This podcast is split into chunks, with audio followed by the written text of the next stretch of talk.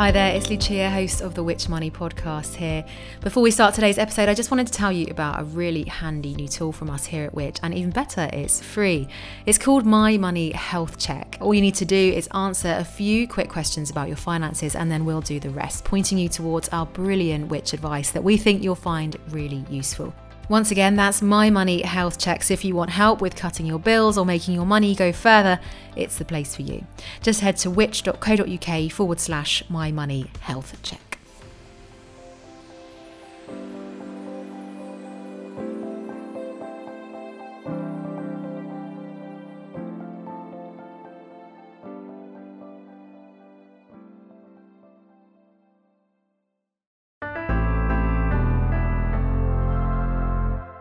Hello and welcome. I'm Rob Lilly, and this is the Which Shorts podcast. As ever, we're bringing you the best articles from across Which. This week, we hear about the real impact fraudsters have on their victims and the frequent lack of action from business to bring justice to those affected. Before we get into it, don't forget to subscribe so you don't miss the next episode, and don't forget to check out our other podcasts too. Just search Which Money and Which Investigates. On to this week's episode, though. To read this article, originally written by Chiara Cavalieri, I'll hand you over to Grace Witherden.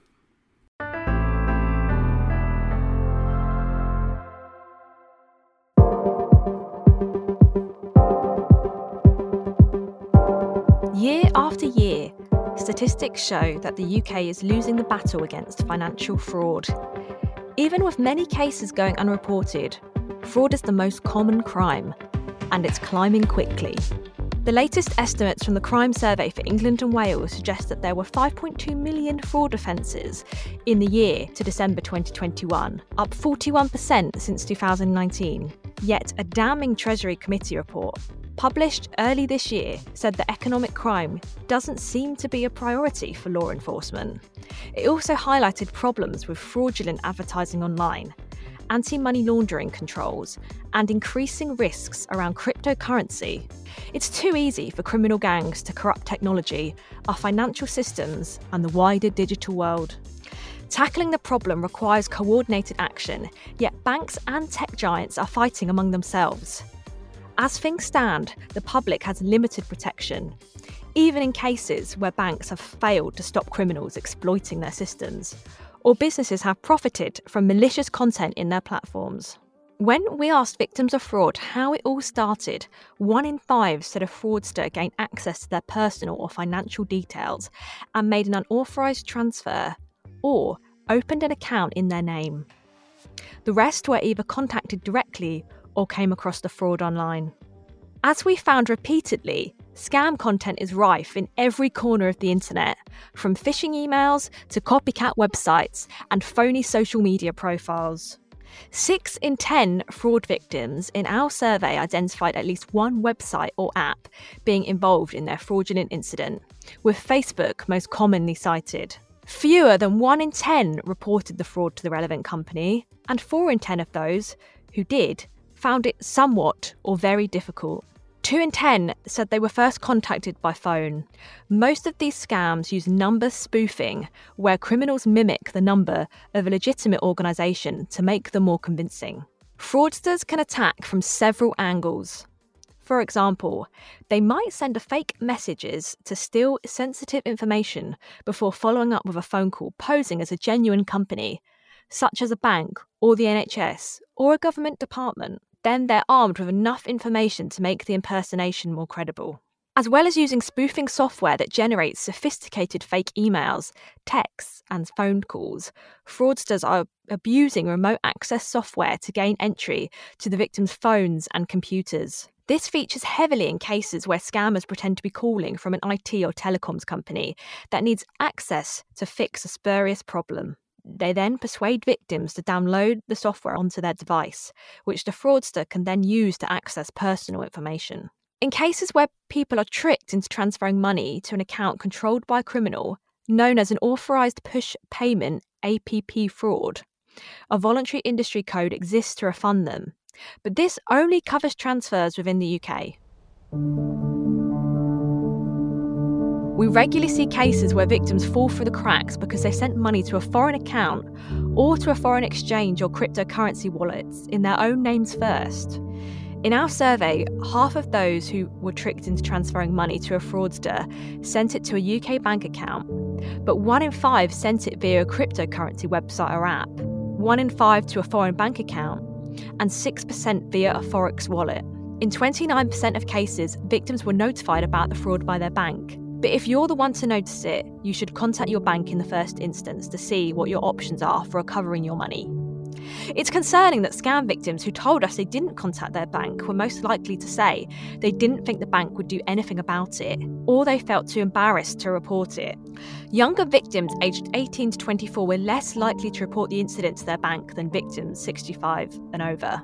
And only 14% of female victims of fraud reported it to the police, compared to 23% of men.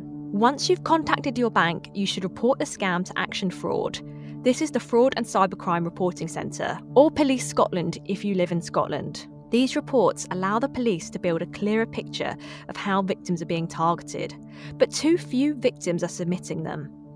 Only a quarter in our survey said they had contacted Action Fraud. Those who didn't, which was 23%, they said they didn't know they could report it to Action Fraud at all, while 17% they didn't think Action Fraud would actually do anything about it.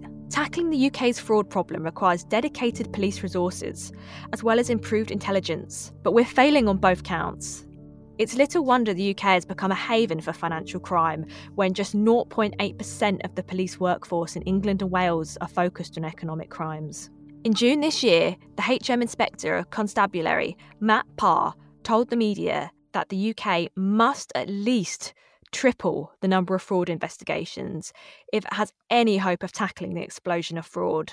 Think tank Social Market Foundation reported recently that neither Action Fraud nor the National Fraud Intelligence Bureau, which analyses reported fraud cases prior to investigation, can keep up with the rapidly increasing volume of fraud cases due to a lack of sufficient staff, outdated technical systems, and underfunding.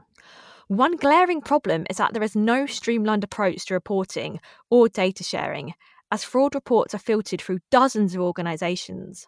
These include Action Fraud, local police, regulators, banks, Citizens Advice, Trading Standards, HMRC, the Information Commissioner's Office, the third sector, and businesses such as Google or internet service providers. But improvements are on the horizon. For example, National Trading Standards told Which that pilot schemes are underway to roll out a multi agency approach to fraud to create a more consistent response in terms of victim care and investigations. Action Fraud is also undergoing a review with the intention of making the reporting process easier for victims and individual police forces. In the meantime, victims continue to face an uphill battle while the various authorities scramble to stem the tide of soaring financial fraud. As you'd expect, financial losses range wildly depending on the type of fraud.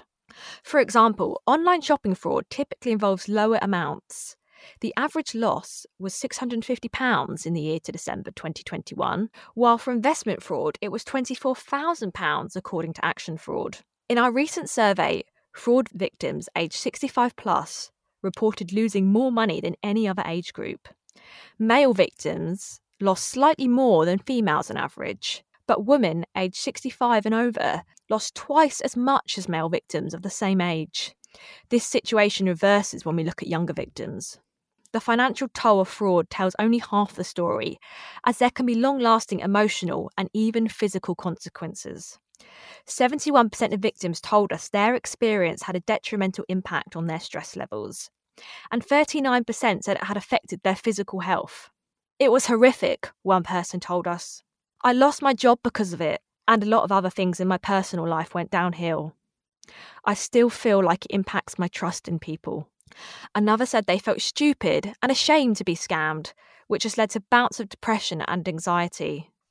People who told us they had been professionally diagnosed with a mental health problem at the time of the fraud were twice as likely to report not having enough money for essentials or falling into debt as a result of their experiences, compared with victims with no mental health issues. They were also more likely to say they didn't report the fraud to their banks because it was too embarrassing, too much hassle, or they previously had a bad experience when reporting fraud to them. Even though banks and other firms should take particular care to protect vulnerable customers, our survey points to a gap in reimbursement, as only 58% of victims with mental health issues got all or some of their money back, compared with 68% of victims with no diagnosis. The regulator, Ofcom, is cracking down on spoof phone calls and text messages. Prevention requires all phone networks and commonly impersonated brands to work together. For example, firms can add customer facing phone numbers, such as numbers on the back of debit cards, to a block list that won't ever be used to make outbound calls to customers. But reports to which suggest criminals are finding gaps one glaring hole in our defence against cybercrime is that online companies such as Google and Meta, the new name for Facebook, which also owns Instagram, currently bear no legal responsibility to make checks on the advertisers who make the money. Which has previously found these firms are slow to remove fake adverts even after victims report them, or they fail to spot repeat offenders posting new malicious content campaigning from which has contributed to two milestones that should benefit fraud victims. First, the government has amended the draft online safety bill to include fraud and paid for advertising. This means major social media sites and search engines will have a legal duty to prevent fraudulent adverts from appearing on their platforms. Also, the online advertising programme, which will review the regulatory framework of all paid for online advertising, could help to strengthen protection against fraudulent adverts. Which is calling for a statutory regulator with powers to prevent such adverts appearing in the first place and to force businesses to collect and share data on scams. Second, the Draft Financial Services and Markets Bill gives the Payment Systems Regulator powers to require all payment firms using faster payments to reimburse APP fraud victims which welcomes the draft legislation but wants a broader range of payment methods covered. TSB is currently the only bank offering high levels of redress for victims, refunding 97% of claims under its fraud refund guarantee. It claims its fraud losses are almost 20% below the industry average. Elsewhere, reimbursement is a lottery, with most APP fraud victims left to shoulder losses, despite a voluntary commitment under the contingent reimbursement model code from the largest banks and building societies to reimburse blameless victims.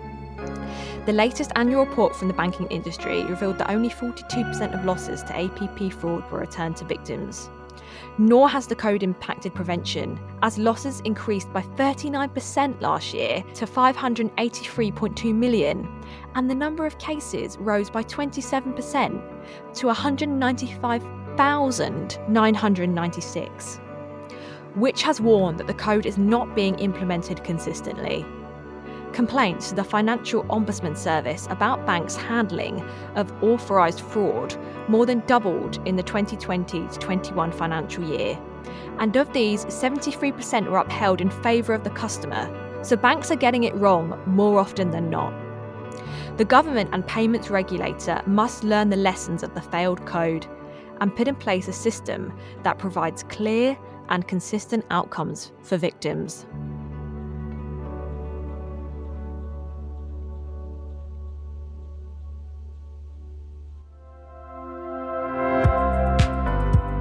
Thank you to Grace and to Chiara Cavalieri too, whose original work was published in September's issue of the Which Money magazine. Remember, you can find more articles you'll find useful every day on everything from money and technology to home and garden advice by signing up to one of our many free email newsletters. You can do that at which.co.uk forward slash newsletters. We'll be back next week for another episode of Which Shorts. Thanks for listening. Which Shorts was produced by me, Rob Lilly, while the exec producer was Angus Farker.